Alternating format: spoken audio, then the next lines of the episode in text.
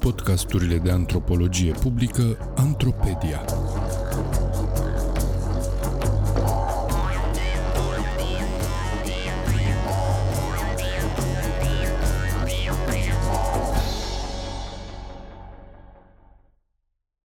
Badante pe front. Despre migrație și muncă de îngrijire. Un text scris de Dinu Guțu pentru Sfertul Academic. Citit de actorul Daniel Popa.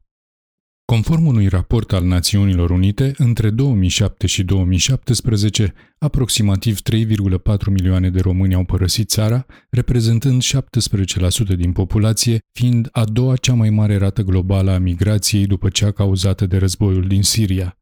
Conform Institutului Italian de Statistică, în 2016 românii reprezentau cel mai mare grup de străini prezent în peninsulă, 57% fiind femei, majoritatea muncind în sectorul muncii reproductive și îngrijirii. Surprinzător, deși migrația femeilor încă începând cu sfârșitul anilor 90 a fost printre cele mai importante fenomene sociologice ale tranziției, numărul cercetărilor academice românești asupra badantelor este extrem de redus. Cu excepția câtorva sociologi și psihologi italieni, fenomenul nu apare nici pe harta academică mondială. Explicațiile pot fi multiple, dar cel mai probabil se leagă de componenta de gen și de invizibilitatea acestei categorii profesionale în spațiul public. În acest context, alături de colegul Sebastian Țoc, am început în iunie o cercetare despre badantele românce și moldovence din Italia, susținută prin bursele Spiru Haret SNSPA. Am făcut deja 12 interviuri pe Zoom, dar ne lovim de o neașteptat de mare rată de refuz, pe care o punem pe seama sentimentului de rușine, a downgrade-ului profesional, epuizării psihice, dar și a unui specific cu totul aparte pe care îl comportă acest tip de muncă. Italiencele nu fac munca asta. Asta ne înjosește foarte mult, se consideră lucru murdar, lucru urât, ca și cum am fi în India, casta paria. Mie personal tot timpul mi-a fost rușine, mai ales că ai niște studii, ai avut o carieră, că ai putut să fii cineva. Badantă, Italia. Așa cum precizează și Helman Lutz, munca domestică reprezintă o nișă a pieței muncii care are câteva caracteristici cu totul speciale. Caracterul intim al sferei sociale unde e desfășurată munca, felul cum e perceput acest job, cât și componenta sa de gen – relația specială și puternic încărcată emoțional dintre angajator și angajat, relație ce este personalizată și caracterizată de dependență mutuală și logica muncii de îngrijire, care este diferită de alte tipuri de muncă. Pe de altă parte, acest tip de muncă, deși prezintă un racordaj centru-periferie, nu poate fi relocată asemenea unui call center în țara cu forță de muncă mai ieftină, necesită migranți educați și flexibili, ușor adaptabili la condițiile noilor familii. Aceste elemente, cu totul specifice muncii badantelor, sunt obiectul acestui articol. Context cele două mari fenomene demografice specifice vestului Europei sunt îmbătrânirea accelerată a populației și influxul de migranți sosiți la muncă din țările mai sărace, non-vestice. La nivelul Uniunii Europene, cifrele demografice sunt îngrijorătoare. Până în 2050, populația peste 65 de ani va crește cu 70%, iar cea peste 80 de ani cu 170%, badantele devenind o instituție tot mai importantă în acest context. Dacă în 2000 procentul populației vârstnice în Italia era de 18%, astăzi acesta este de peste 23%. Italia devenind statul european cu cea mai îmbătrânită populație. Din acest motiv, Sociologii italieni precizează că din 1994 și până în 2011, cererea pentru îngrijitoare de vârstnici s-a mărit de patru ori, iar această cerere a fost acoperită de munca informală sau ilegală a sutelor de mii de femei migrante. Unul dintre ultimile studii estimează prezența unui număr de 774.000 de badante în Italia, printre care 700.000 sunt migrante, lucrând pentru 6,6% din persoanele de peste 65 de ani, procentul ridicându-se exponențial pentru familiile din nordul Italiei. Piața acestor servicii a fost estimată la aproape 9,5 miliarde de euro, deși doar o badantă din trei are contract de muncă. Un studiu recent descrie un peisaj și mai sumbru. 6 din 10 badante muncesc la negru, adică 1,2 milioane de femei muncesc ilegal, fără contracte și fără nicio protecție din partea statului, inclusiv fără asigurare în cazul unui accident la locul de muncă. Asistăm în același timp la un fenomen de etnicizare și informalizare a acestui tip de muncă, cu largul concurs al implementării de politici neoliberale, serviciile sociale și de îngrijire fiind privatizate și externalizate către astfel de practici. Transformarea îngrijirii într-o marfă a dus la acest tip de aranjamente, de multe ori informale, de substituire a muncii de îngrijire din partea familiei și statului către badante. Italia a îmbătrânit brusc și ajutorul ăsta al badantelor a venit ca o mană cerească. S-au bucurat și ei că a picat socialismul și Uniunea Sovietică. Și atâta lume a venit la ei. Badantă Italia. Rugolotto, La Rotonda și Van der Gest argumentează faptul că badantele migrante ajung să rezolve o problemă a asistenței sociale italiene, menținând în viață modelul mediteranean prin obligația morală a îngrijirii familiale a bătrânilor, nerespectarea acesteia fiind considerată tabu. În același timp, costurile pot fi extrem de mari pentru toate cele trei părți implicate. Badantele și bătrânii se simt sufocați de o relație și un contract de loc ușor, în timp ce familiile bătrânilor sunt prinse în presiunea culturală și morală de a oferi îngrijire părinților și bunicilor doar în cadrul familiei. Toate cele trei părți sunt interdependente. Instituția Badantei a devenit parte integrantă a familiei italiene, continuând idealul de îngrijire tradițional pe care l-are fica sau cumnata față de vârstnicii familiei, prin instituția Badantei, producându-se o trecere mai puțin traumatică și acceptabilă de la îngrijirea informală la cea comodificată.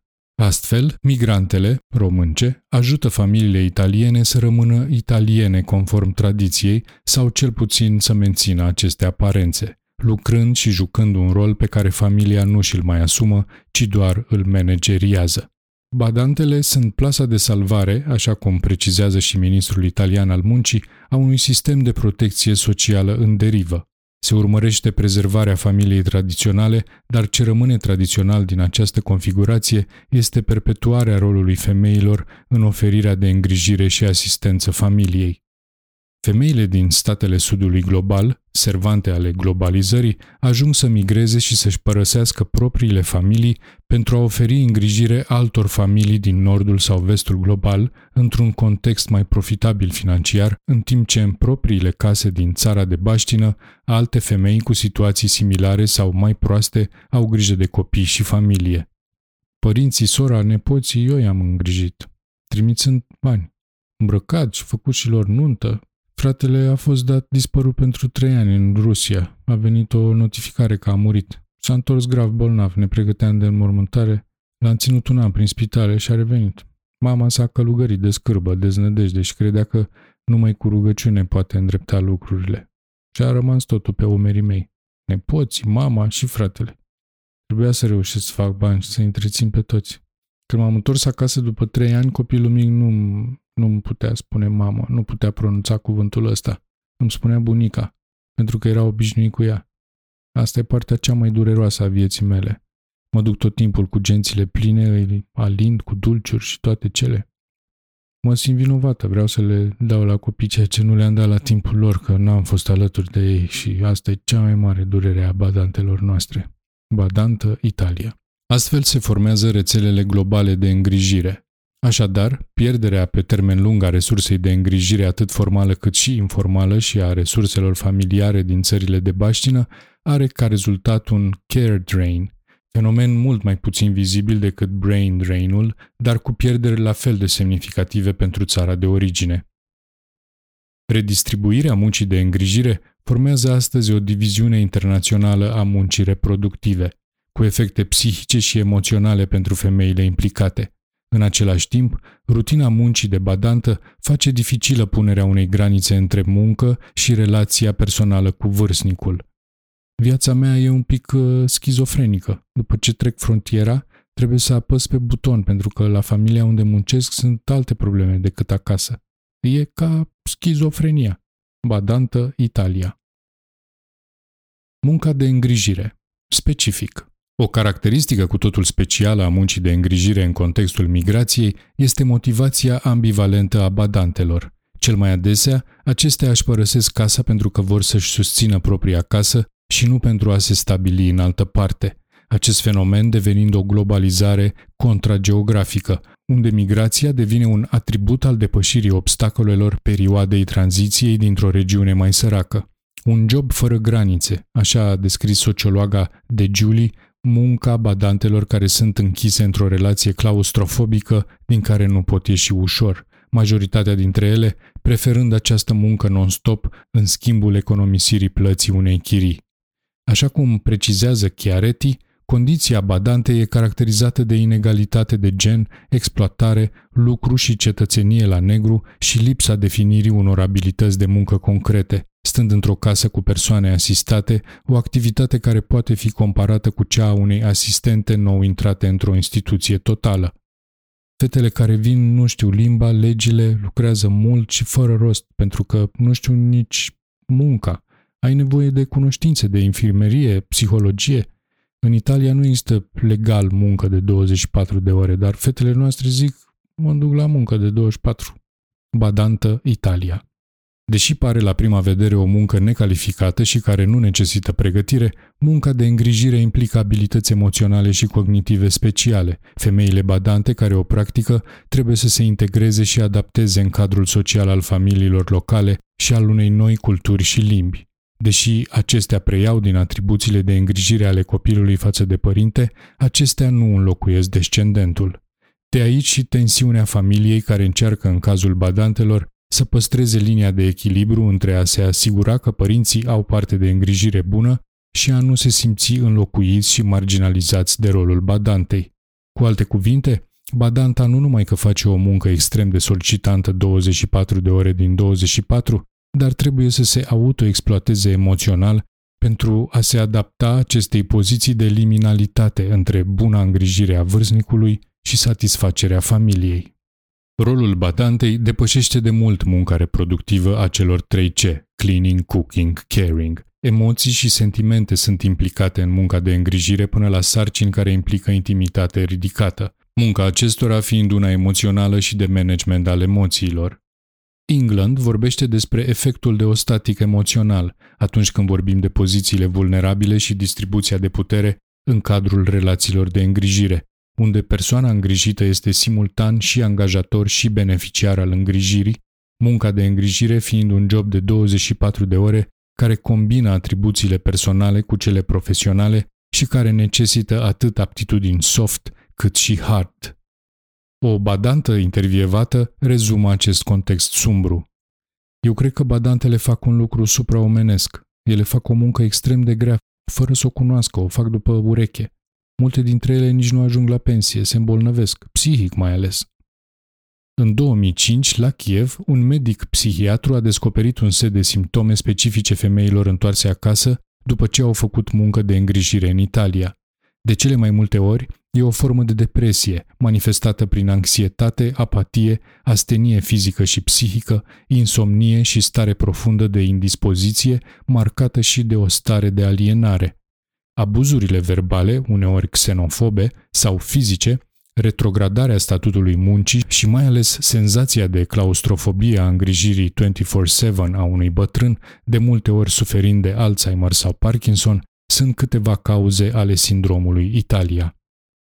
Această generație tăcută de femei care rezolvă problema îngrijirii pentru cei de acasă și pentru bătrânii statului gazdă s-a sacrificat fizic și emoțional fără să fi fost în tot acest timp protejată sau susținută de politicile vreunui guvern. Badantele, cum bine rezumă o lucrătoare de îngrijire, sunt o generație de sacrificiu despre care nu se vorbește pentru că sunt femei, sunt alogene, iar munca de îngrijire este desconsiderată, fiind privită ca un atribut și o obligație naturală a femeii. Generația asta de femei care a venit și a lucrat aici e o generație pierdută. Nu știu care a fost blestemul. Dar pentru persoanele născute în anii 60-70 a fost un război, un război foarte urât. Pentru că nu e un război unde un puști sau ești împușcat, dar e un război invizibil, care nu se mai termină. Și apoi îi mai auzi pe cei de acasă, Vii bine vouă acolo. Și greul în vremurile astea a căzut pe femei. Eu le mai spun politicienilor, voi vă bateți cap în cap în parlament, dar ne-ați trimis pe noi femeile la război.